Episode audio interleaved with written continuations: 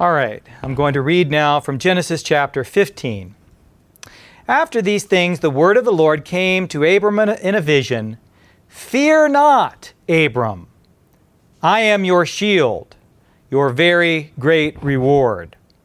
But Abram said, O Lord God, what will you give me? For I continue childless, and the heir of my house is Eliezer of Damascus. And Abram said, Behold, you have given me no offspring, and a member of my own household will be my heir. And behold, the word of the Lord came to him This man shall not be your heir, your very own son shall be your heir. And he brought him outside and said, Look toward heaven and number the stars if you are able to number them. Then he said to him, So shall your offspring be. And he believed the Lord, and he counted it to him as righteousness. And he said to him, I am the Lord who brought you out of Ur of the Chaldeans to give this land, to give you this land to possess. But he said, O Lord, how am I to know that I shall possess it? He said to him, Bring me a heifer three years old, a female goat three years old, a ram three years old, a tur- turtle dove, and a young pigeon. And he brought him all these, cut them in half, and laid each half over against the other, but he did not cut the birds in half. And when the birds of prey came down on the carcasses, Abram drove them away. As the sun was going down, a deep sleep fell on Abram, and behold, dreadful and great darkness fell upon him. Then the Lord said to Abram, Know for certain that your offspring will be sojourners in a land that is not theirs, and will be servants there, and they will be afflicted for four hundred years. But I will bring judgment on the nation that they serve, and afterward they shall come out with great possessions. As for you, you shall go to your fathers in peace. You shall be buried in a good old age. And they shall come back here in the fourth generation, for the iniquity of the Amorites is not yet complete. When the sun had gone down and it was dark, behold, a smoking firepot and a flaming torch passed between these pieces. On that day, the Lord made a covenant with Abram, saying, To your offspring I give this land, from the river of Egypt to the great river, the river Euphrates, the land of the Kenites, the Kenizzites, the Kadmonites, the Hittites, the Perizzites, the Rephaim, the Amorites, the Canaanites, the Girgashites, and the Jebusites. Well, may God now bless the reading and preaching of His holy and perfect Word. When a man loves a woman, and he wants to marry her. Uh, what does he very often, almost all the time, in fact, in our culture, uh, give to her? Uh, he gives to her, well, actually, she gives to him this one, but he gives to her a ring. A ring.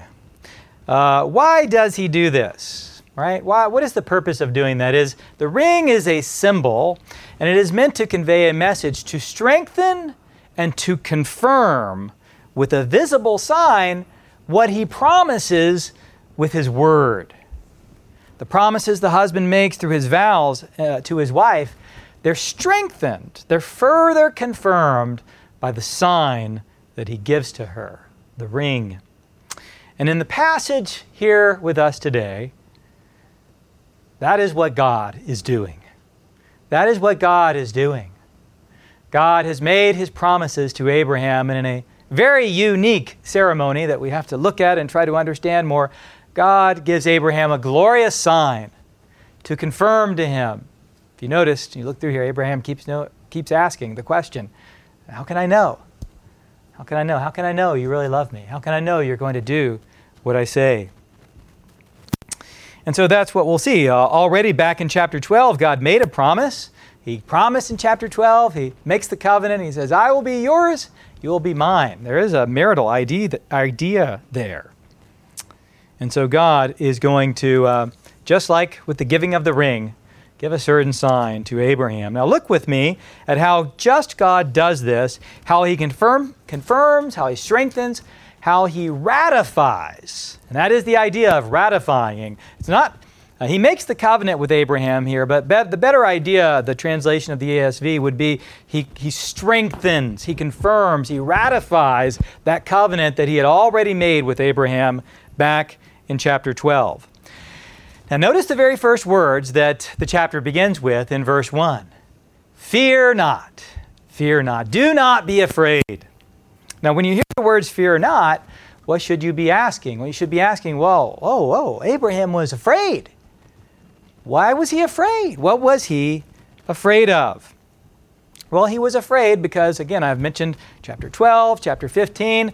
Uh, in between the time that God made the promises back in chapter 12, and now it's, it's really years and years later. He was 75 back in chapter 12, and now he is sometime in his 80s. None of the promises have come, come to be yet. So Abraham is beginning to fear that perhaps uh, nothing will come of these promises. Will they, in fact, come into being? God has promised him offspring. He's now in his 80s. How many offspring does he have? Zero. Zero offspring. The land was promised. How much land does he have? Zero. Zero land. And so Abraham begins to fear that God's promises will not come to pass. He has not utterly lost faith, but you see, he does begin to have doubts and he does begin to have fears. And so God comes to Abraham, or Abram, I should say, uh, and he says, Fear not, fear not. And immediately after that, he says this I am your shield. I am your shield. It's very interesting that God should use the language of shield here. Why would he use the language of shield? Well, if you're familiar with the, the various steps in the book of Genesis, you'll know that actually right before this chapter, Abram came from a battle. There was a great battle in the previous chapter where Abram went out uh, to war to rescue his nephew Lot. And undoubtedly, among other things, what he would have taken to battle with him would have been what? It would have been a shield, a sword, and a shield. But now God says to him, I, I am your shield. Do not fear. Your ultimate protection, your ultimate provision is going to come from something and someone much greater than the shield you arm yourself with. And after saying, Fear not, Abram, I am your shield, some of your translations uh, translate the rest of verse 1. ESV does, uh, at least in the top. I think it translates, uh, uh um, no, it actually doesn't even give the variant down there at the bottom. But, but anyways, uh, the ESV even says, uh, I will be your very great reward. A number of other translations translate it this way. or, or, no, the ESV says, Your reward shall be very great. But that's the way other translations translate it. I will be your very great reward. Do you see the difference? There's quite a bit of a difference between saying, I'm going to give you a very great reward. But I believe what God is saying here is, in fact, I am the great reward that I'm going to give to you. My goal, it's always been from the beginning when I created humanity, my goal has always been to confer myself to you the ultimate gift, the ultimate blessing. God cannot give anything greater to his people than himself. Abram, to possess me and to have fellowship with me is to have the greatest blessing a human being can have possessing God and being possessed by God. That. That is at the very heart. There is nothing more central to true religion than that. That is at the heart of what we mean when we talk about covenant. So let me say that again possessing God and being possessed by God, that is at the very heart of biblical religion. And this idea in the covenant where God, where God says, I shall be yours, you shall be mine. I will be your God, you shall be my people. I give myself to you, you you give yourself to me. It is essentially a marriage, is it not? And that is, of course, why we are told in the new covenant and the fulfillment of it, we are the very bride of Jesus Christ. Now, you would think that uh, this wonderful sermon that God comes and preaches to Abraham, a short sermon, but what a more powerful sermon could you have than this? You would think that that would be uh, comforting to him and take away all of his fears, uh, but the fears persist. Uh, look at we, what we see in verses 2 through 4. Abram said, O Lord, what will you give me? For I continue childless, and the heir of my house is Eliezer of Damascus. Abram said, Behold, you have given me no offspring, and a member of my household will be my heir. Well, we saw uh, uh, that God first combats Abram's fear. He says, Fear not. And he says, I am your shield, your very great reward. He first combats Abram's fear with his word. Now, as Abraham doubts, what does God combat those doubts with? Again, the promise of his own word. Listen to what uh, we hear in verse 4. And behold, the word of the Lord came to him. This man shall not be your heir. Your very own son shall be your heir. And he brought him outside and he said, Look toward heaven and number the stars if you are able to number them. And he said, So shall your offspring be. Can you imagine that? He took Abraham out into the night sky, not a night sky like our, you know, like we live in, in the fourth largest city in uh, United States, and, and if you're downtown, you can see pretty much nothing at night. But if you go out in a place like Abram was, and it's, there's, there's no smog and there's no city lights, and you look up and it's a glorious uh, show of lights in the heavens. Look at all these stars. I created every one of them. I call every one of these stars by name. I, the sovereign Lord of creation, I effortlessly spoke them into existence, and I'm the one who made this promise to you. Count the stars if you are able to. So shall your offspring be. Think about the magnitude of that. I am the one who made all these, and I will make your offspring as numerous as these. And what was Abraham's response? He was stunned. He believed, and it was counted to him as righteousness. That beautiful verse, verse 6. I hope you realize that verse uh, is quoted numerous, to- uh, numerous times by Paul in Romans and in Galatians. It concerns the doctrine of justification. Uh, justification is not just the taking away of the guilt of our sin, it doesn't put us back to zero. in justification, we receive righteousness, we are credited with God's righteousness. Absolutely, we become absolutely, completely, and perfectly righteous in God's sight. And that's what Abraham receives here. Paul tells us in Romans and in Galatians. He believed and it was counted to him as righteousness. Abram is justified here not by doing anything, but simply receiving and believing God's promise to him. Justification, being declared righteous before God, it's the same in the Old Testament and the New Testament. It's always, always by faith and by faith alone. There's not one way to be justified in the New Testament and another in the Old, but it's by faith alone from beginning to end. Have you believed God? Have you believed in God's promises found in Abram's greater son, Jesus Christ? Have you believed that God has counted as righteousness to you uh, the, the very same righteousness that Abram received by faith, a faith which looked forward to the Messiah. Make sure that you answer that question. Make sure that you're not thinking, well, it's a question for someone else to answer, but not for me. It is for you to answer. But what's so fascinating is that even still, after God, you know, uh, fear not, and he tells him he's a shield and his reward, uh, and then he says, Well, how shall I know? And he takes him outside and shows him all the stars, the, the mighty power of God. He still doubts.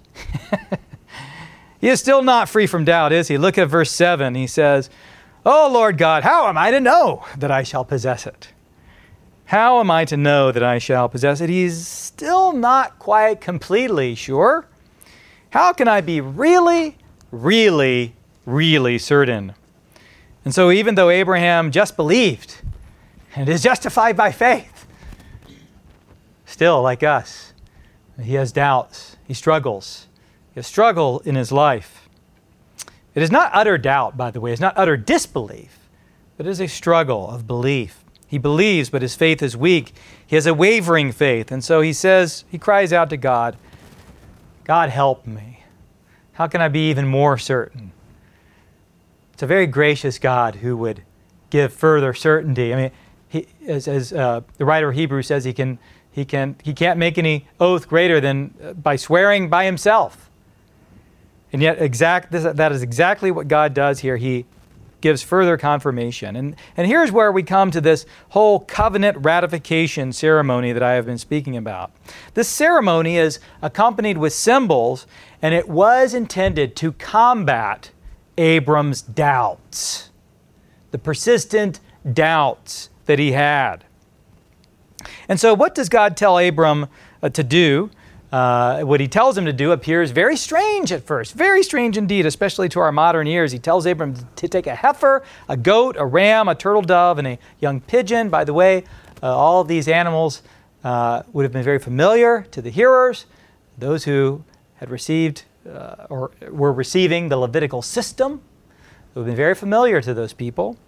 And he tells Abram to take these animals and to cut them in half and to lay one half over here and another over there and um, so that there's a there's a pathway, kind of a roadway between these two pieces of the animals. And what in the world is going on here? Well, Abram would have understood what was a very common thing in the ancient uh, Near Eastern culture that when you wanted to make a covenant with someone, you would do this.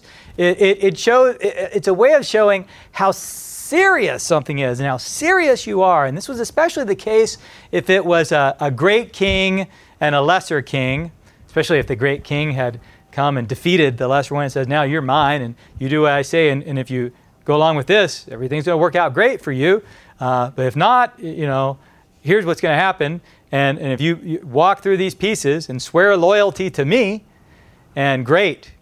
But if you do not keep your covenant with me, the pieces that you walk through, that's you. that's what's going to happen to you. Uh, by the way, uh, we do not have to go outside of the Bible and look to the extra biblical documents, which there are a lot of them that testify to this.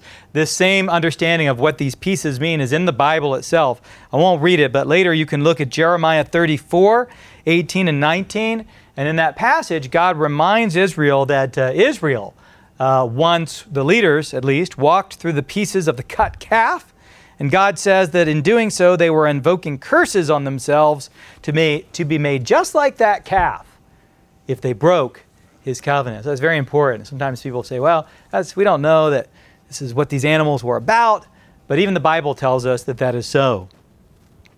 But what Abram sees next is very, very different from what we see in any of those ancient Near Eastern treaties or even elsewhere in the Bible. It's very different. What does he see? Normally, as I said, the great king would uh, make his vassal king uh, walk through those pieces. On occasion, both parties would walk through the pieces. But here, Abram sees a smoking fire pot and a flaming torch passing through the pieces. Why the smoking fire pot and the flaming torch? Uh, in, in, one, in a word, why smoke and fire? It's smoke and fire because that is the form God commonly takes in the Old Testament to present himself to his people. I said a moment ago, those who received this word from Moses would have recognized the animals. They would have recognized the smoke and fire too, because where did God present himself to the same people who were receiving these five books? God presented himself on the mountain. And so we read in Exodus 19 18, listen to this. Sounds a lot like Genesis 15. Now, Mount Sinai was wrapped in smoke because the Lord had descended upon it in fire. Smoke and fire. God presented himself to Abram in a temporary visible form through the smoking firepot and the flaming torch. And, and, and what was God doing then when God, uh, through, these, through this revelation, walks through these pieces? He's saying, Abram, I'm so committed to keep my covenant promises to you that I will fulfill. You know, Abram keeps saying, How can I be sure? How can I be sure? How, how can I know? And God says, This will happen, even if it means me being cut in two. Even if that's what it should take, it will happen. Well, did it ever come to that? It did come to that. It did come to that. That, in fact, was ultimately what was required. God had to be cut in two. God had to have the sword fall upon him in order for these promises to come upon Abram. We read in Isaiah 53, verse 8 the servant of the Lord is spoken of this way By oppression and judgment he was taken away. And as for his generation, who considered that he was cut off out of the land of the living, stricken for the transgression of my people? Yes, the oath that God made that he would, he would allow himself to be cut in two, cut off, in order to bring these promises to Abram and his children. It happened. It actually happened. In order to keep that oath, Jesus Christ was cut off from the land of the living upon the cross. Jesus Christ was cut in two by the sword of God's justice. It's very interesting. Colossians 2, verse 11, refers to um, the cross as a kind of circumcision. You know, the circumcision is also the sign of the sword, the cutting, the threat of judgment. And Colossians 11:2 refers to the cross as a kind of circumcision which Jesus Christ underwent. Why did Jesus Christ have to be cut off? Why did he have to be cut in two in order to receive the blessings promised? Why did Christ have to be cut by the sword of God's justice so that God might become our very great reward. What is this? Is because a holy God can never dwell with a sinful people. Because God is holy, he can never fellowship with a sinful people. After, after Adam and Eve sinned, there was what, what appeared guarding the way back to God's presence a flaming sword a sword was placed at the entrance of the Garden of Eden in order to regain communion with God. That sword must be faced. And that is what God is showing Abram here in this, in this passage. There's a real connection between Genesis 3:24, the flaming sword of God's justice, and the sword that is unsheathed and cuts these animals, and then God walks through those pieces here. As God walks through the pieces, he pledges for all who trust in him that he, he, and not them will walk through these pieces. Again, the ordinary, the ordinary uh, thing in the ancient Near Eastern, ancient Near Eastern culture is that the servant walks through the pieces, not the Lord. But here, the Lord, the master, the maker of the covenant, walks through the pieces. And what is Abram doing? He's over there asleep. He's, he's, he's perceiving this in a strange way that we, we're not quite sure that God uh, allowed him to, in this deep darkness, overcame him and yet, all this is happening and he's perceiving it somehow. Fear not, Abram, I will be your shield. I will shield you from the sword of my own justice, due to you for your sin. I will shield you, and in doing so, I will become your great reward. On the cross, God becomes our shield by placing his own Son under the sword of his justice. Jesus Christ is cut off from the land of the living and only if that happens, only if Jesus Christ is cut off from the land of the living, only if he faces the sword seen in this passage, can we possess God as our very great reward. That is the picture that Abram is being presented with as he sees God walking through the pieces. And my friends, isn't that glorious? Isn't that wonderful? Isn't what is depicted here beyond anything we could ever imagine beyond all human imagination. How can it be? How can these blessings, these great blessings, uh, how, how can it be? Blessings which are quite costly, which cost the Son of God everything. God does everything. You and I, we do not walk between these pieces. God takes this death walk for you and for me.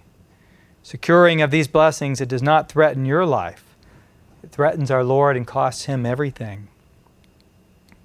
Consider this passage from Matthew 27 45, uh, which again shows the similarity between the, the deep darkness that came and fell upon this event and what happened to our Lord Jesus Christ. Now, from the sixth hour, there was darkness over all the land until the ninth hour. And through that darkness and through facing the sword of the cross, Jesus Christ gains for us our very great reward, even God Himself. That is good news, the greatest of all news. Unless, of course, you do not trust in this God to face the sword of justice for you. And then it is not good news.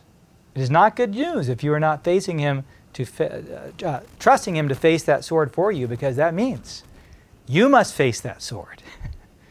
you must face that sword forever and ever and ever. And so, my plea and my call for everyone here is if you have not done so, look to the one who is cut off for your sake, who will give you life by enduring his own, the, the curse of his own covenant for your sake. Look to him and possess him and have him as your life and your reward as he suffers for you. As I close, let me say this. Uh, the strongest Christian in the room here, I don't know who that would be, only the Lord would know, uh, is still someone who struggles with doubt. The world, your own flesh, your enemy, the devil, they are all railing against you day by day, saying, You fool, for, for, for following the Bible and uh, walking according to things that you cannot see. Look at the things that you can see, the things which are of this world. Trust in those things. Don't walk by faith, walk by what you see. These are the powers that wage against your soul. And so, how is the fear and the doubt that will creep into your life and my life to be overcome? Well, just as it is overcome in Abram's life, your fear and your doubt are overcome as the word of the Lord comes to you, as you hear the word of the Lord. Where do you principally hear the word of the Lord? Of course, even in a place like this, it is in preaching. Therefore, give yourself diligently to the hearing of the word of God preached. Listen to it. Uh, hide it up in your hearts and practice it in your lives. Take notes. Pile up questions for the preacher. Master the preaching of the word of God. But if you, just like Abraham, hear the word and then you still doubt and you still struggle, what do you do? Uh, God ratifies his covenant with signs, just like he did for Abram. He gave Abraham a kind of sign here. There's a sort of sacramental quality to what's going on in Genesis 15. Does he do that for you? You better believe it. He gives us signs, and we do call them sacraments. There are two of them for us uh, baptism and the Lord's Supper. Make use of these. These are great witnesses in your life. You know, when we come to the Lord's Supper, it's, it's, it's, it's as if we, um, God is saying, uh, taste, touch, see that the Lord is good. Remember, uh, let, your, let your senses be reminded of the truthfulness of my covenant. Let them confirm my promise to you. Make use of the Lord's Supper. Make use of your baptism, the Puritans. In fact, our own confession of faith says that we are to improve our baptism. It's like explaining that to people. Oh, improve it. It was something defective about it the first. No, it wasn't defective, but it means you are to make use of it. You are to revisit it in your mind. You remember that I passed through the waters of baptism. I passed through the waters of judgment with Jesus Christ and have been buried with him in death and raised with him to newness of life. Those waters flowed over me. You may not remember it if you're like a covenant children. You talk to your parents you ever talk to your parent? Maybe I'm just talking to my kids tonight, but uh, talk to your parent. What, what was it like when I was baptized and when I received those promises? You should do that.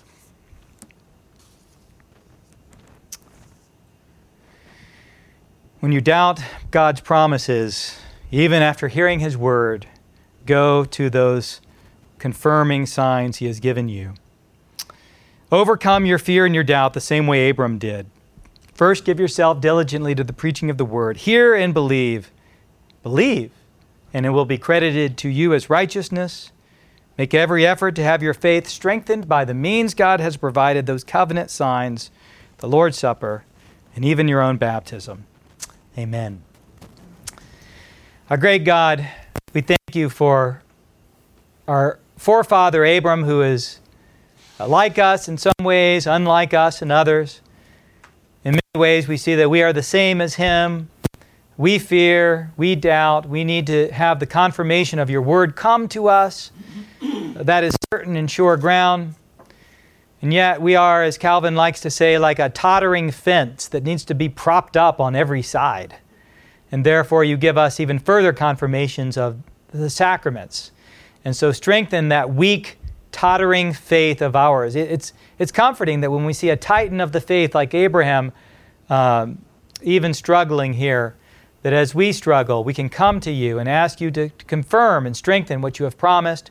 We look to Jesus Christ the one who in, did indeed take on the threat laid out here that those promises would come to Abram's posterity, even if it entailed God Himself being cut off and cut in two with the sword of your justice, O Lord. And that happened. We thank you for that. And therefore, may we revisit the cross and remember that those promises, every single one of them, are guaranteed to us by Christ's death and his resurrection. Strengthen us and cause us now to be useful in your kingdom. Useful. We ask these things in Jesus' name. Amen.